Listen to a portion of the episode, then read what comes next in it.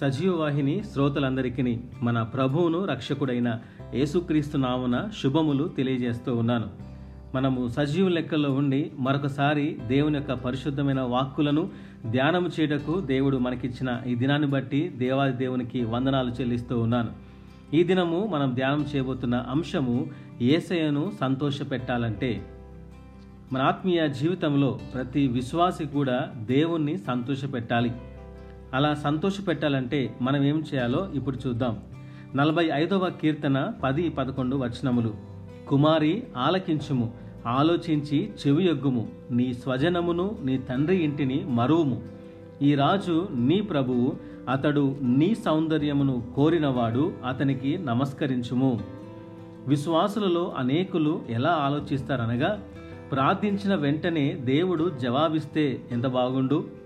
ఉన్న సమస్యలు శ్రమలన్నీ ఒక్కసారిగా తీరిపోతే ఎంత అద్భుతంగా ఉంటుంది?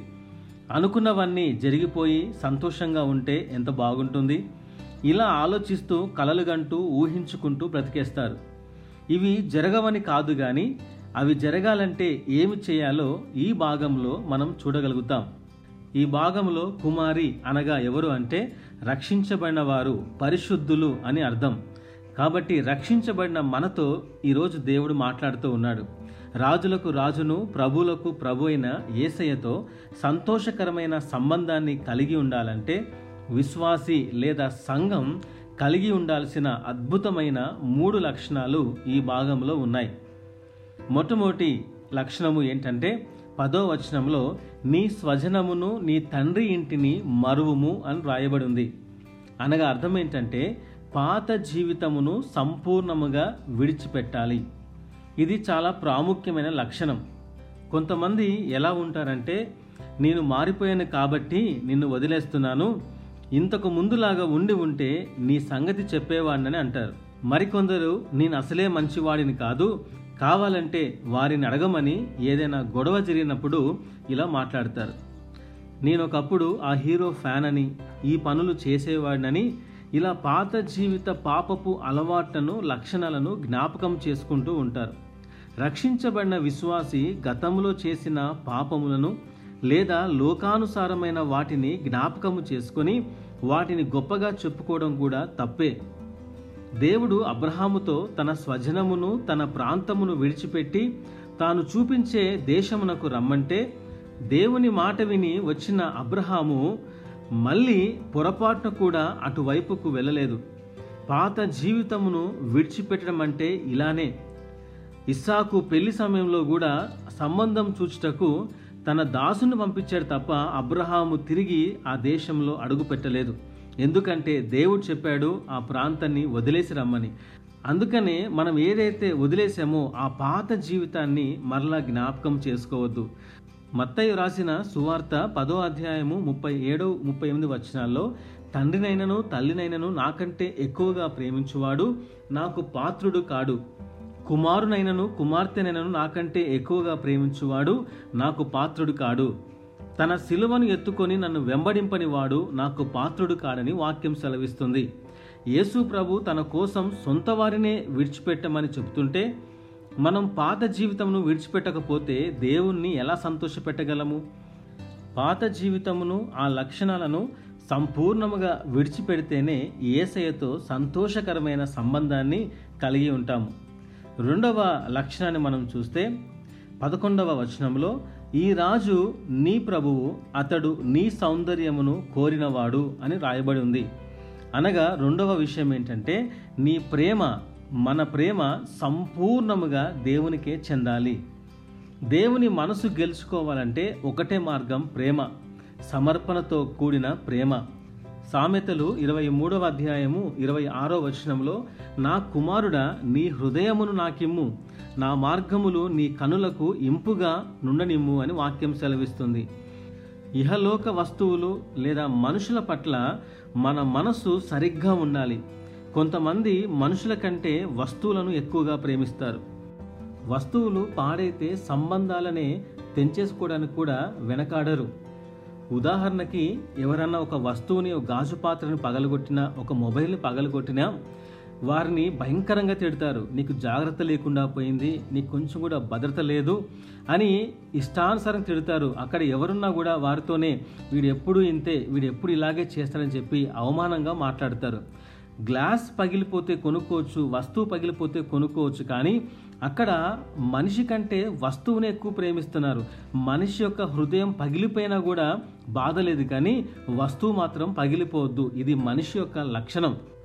ఇలా వస్తువులను ప్రేమించినట్లుగా మనం ఎందుకో దేవుణ్ణి ప్రేమించలేకపోతూ ఉంటాం. కానీ దేవునికి మన హృదయం కావాలంట. మన సౌందర్యం అంటే మన హృదయంలో ఉండే ఆ సంపూర్ణమైన ప్రేమను దేవుడు కోరుకుంటూ ఉన్నాడు.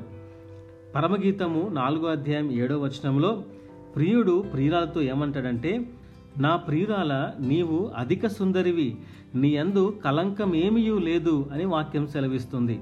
ఇక్కడ ప్రియురాలుని ప్రియుడు ఎందుకు పొగుడుతున్నాడు? ప్రియురాలు ఏ మంచి పని చేసింది అని మనం ఆలోచన చేస్తే పరమగీతము మూడవ అధ్యాయము మొదటి నాలుగు వచనాల్లో తాను ఒక అద్భుతమైన పని చేసింది. అవేవనగా మొట్టమొదటి వచనంలో తాను పరుండి రాత్రివేళ ప్రియుణ్ణి వెతికిందంట. అక్కడ కనిపించపోయేసరికి ఆ పడకను వదిలిపెట్టేసి మంచాన్ని వదిలిపెట్టి రాజవీధుల్లో సంత వీధుల్లో వెతికింది. అక్కడ కూడా కనిపించపోయేసరికి పట్టణంలో సంచరించే కావలి వారిని అడిగిందంట. వారు కూడా మాకు తెలియదని చెప్పేసరికి అవన్నీ విడిచిపెట్టి ఎప్పుడైతే ముందుకు వెళ్ళిందో ప్రియుడు తానే ఎదురొచ్చినట్టుగా మనం చూస్తున్నాం. ప్రియురాలు ప్రియుని కోసం మంచం వదిలిపెట్టేసింది రాజవీధులు సంత వీధులు వదిలిపెట్టేసింది. పట్టణంలో సంచరించే కావలి వారిని వదిలిపెట్టి తాను ఎప్పుడైతే ముందుకు వెళ్ళిందో ప్రియుడే తనకు ఎదురు వచ్చినట్టుగా చూస్తున్నాం. మనము కూడా ఈ లోకములో మంచము అనగా సోమరితనమును ఈ మరొకటి సంత వీధులు రాజవీధులు అనగా పాపపు క్రియలను వాక్యమును వాక్యముగా బోధించని ఆ సేవకులు డబ్బు కోసం పనిచేసే అటువంటి సేవకులను విడిచిపెట్టేసి ఎప్పుడైతే ముందుకు వెళ్తామో మన ప్రియుడైన యేసు ప్రభు మనకు ఎదురు వస్తాడు. తన కోసం అన్నీ విడిచిన విశ్వాసిలో మన రాజైన యేసు ప్రభు గొప్ప సౌందర్యాన్ని చూస్తాడు. నీకు కలిగినవి నీ దగ్గర ఉన్న వాటి కంటే ఎక్కువగా సంపూర్ణముగా మన పరలోకపు రాజును ప్రేమిస్తేనే ఆయనతో సంతోషకరమైన సంబంధాన్ని కలిగి ఉంటాము. మూడవ లక్షణం వచ్చేసి పదకొండవ వచనంలో అతనికి నమస్కరించుము అని రాయబడి ఉంది. అనగా ఆత్మతోనూ సత్యముతోనూ దేవుణ్ణి ఆరాధించాలి. అటువంటి వారు దేవుని కావాలనేది వాక్యం సెలవిస్తుంది. విశ్వాస జీవితంలో అభివృద్ధికి ప్రాముఖ్యమైనది ఆరాధన.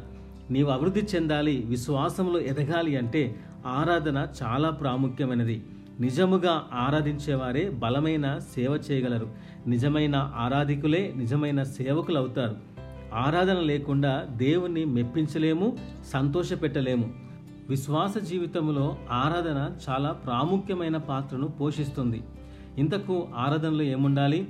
యేసు ప్రభు ఆ స్త్రీతో ఈ విధంగా అన్నాడు కదా ఆత్మతోనూ సత్యముతోనూ ఆయనను ఆరాధించాలని చెప్పారు. పాత నిబంధన కాలంలో నైవేద్యము చేసేవారు. నైవేద్యము అంటే ఆరాధనే. నైవేద్యంలో ఏముంటుందంటే లేవియా కాండము రెండవ అధ్యాయంలో ఒకడు యహోవాకు నైవేద్యము చేయనప్పుడు అతడు అర్పించినది గోధుమ పిండిదై ఉండవలెను. అతడు దాని మీద నూనె పోసి సాంబ్రాణి వేసి యాజకుల ఎద్దకు తీసుకెళ్ళాలి. నైవేద్యములో గోధుమ పిండి ఉంటుంది. గోధుమ పిండి దేవుని యొక్క శరీరానికి సాదృశ్యం. అదేవిధంగా నూనె ఉంది. నూనె ఆత్మకు సాదృశ్యం. ఆత్మతోనూ సత్యముతోనూ ఆరాధించాలి. మూడవది సాంబ్రాణి ఉంది సాంబ్రాణి అనగా పరిశుద్ధతకు సాదృశ్యం. నీవు పరిశుద్ధతతో దేవుడు మన జీవితంలో చేసిన మేలులను ఉపకారములు తలంచుకొని కృతజ్ఞతాపూర్వకముగా ఆత్మతో సత్యముతో మన దేవుణ్ణి ఆరాధించాలి.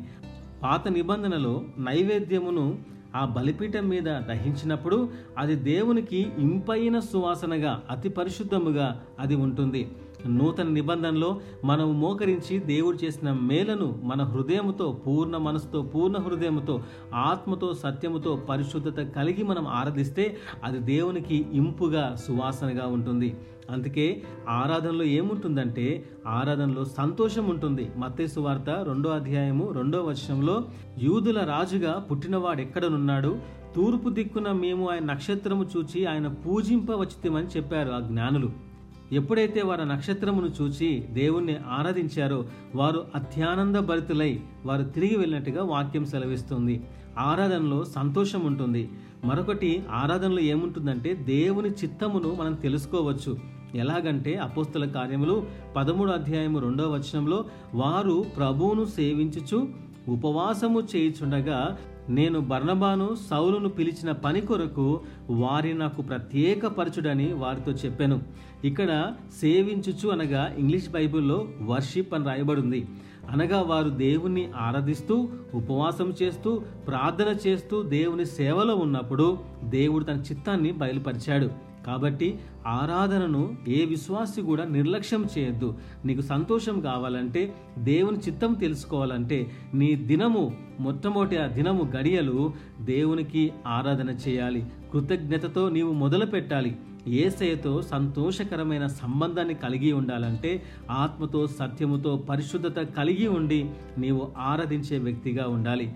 ఈరోజు ఏసయతో సంతోషకరమైన సంబంధాన్ని నువ్వు కలిగి ఉన్నావా? కలిగి లేకపోతే ఈ మూడు లక్షణాలు నీలో ఉన్నవో లేదో ఒకసారి పరీక్షించుకో. అవి లేకపోతే మనం సరి చేసుకోవాలి. లేఖన భాగాలు మనతో ఎందుకు మాట్లాడతాయి అంటే మనం క్రీస్తు యొక్క స్వరూపములోకి సంపూర్ణముగా మారాలి అనేది దేవుని యొక్క ఉద్దేశం. అట్టి కృపను దేవుడు మనకు అనుగ్రహించునుగాక. ఆమెన్. చిన్న ప్రార్థన చేస్తాను. పరిశుద్ధమైన దేవ మహోన్నతుడా నీకే వందనములు స్తోత్రాలు చెల్లిస్తూ ఉన్నా. ఈ దినం ప్రభు మీ ప్రియులతో ఈ విధంగా వాక్యాన్ని పంచుకోటకు నాకు ఇచ్చిన అవకాశాన్ని బట్టి వందనాలు చెల్లిస్తూ ఉన్నాను. ఎందరైతే ఈ వాక్యమును విని ప్రభు వాక్యం చేత సంధించబడి ప్రభాని వాక్యానికి లోబడి ఎవరైతే తీర్మానం తీసుకుంటున్నారో ఆ తీర్మానం ముద్రించండి. ప్రభ వాక్యంలో చెప్పినట్టుగా పాత జీవితాన్ని సంపూర్ణంగా విడిచిపెట్టేసి మాలో ఉన్న ఆ సంపూర్ణమైన ప్రేమను ప్రభ నీకే సమర్పించేలాగా కృప చూపించండి. ఆత్మతోనూ సత్యముతోనూ నిన్ను ఆరాధించే విశ్వాసులుగా ఉండులాగున సహాయము దయచేయండి. ప్రతి ఒక్కరిని నీ కృపలో భద్రపరచండి. ప్రతి కుటుంబాన్ని మీరు భద్రపరచండి ప్రభ. బయటికి వెళ్ళినప్పుడు వచ్చినప్పుడు దీవించబలాగున కృప చూపించండి. వేటి నిమిత్తం ప్రార్థన చేస్తున్నారో ఆ ప్రార్థనలకు జవాబు దయచేయండి. విశ్వాసంలో అభివృద్ధి పొంది వాక్యములో వేరుపారి ప్రార్థనలో ఎదుటకు సహాయం దయచేయమని మీకే మహిమ చెల్లించుకుంటూ ఏసునామమున ప్రార్థిస్తున్నాం తండ్రి. ఆమెన్.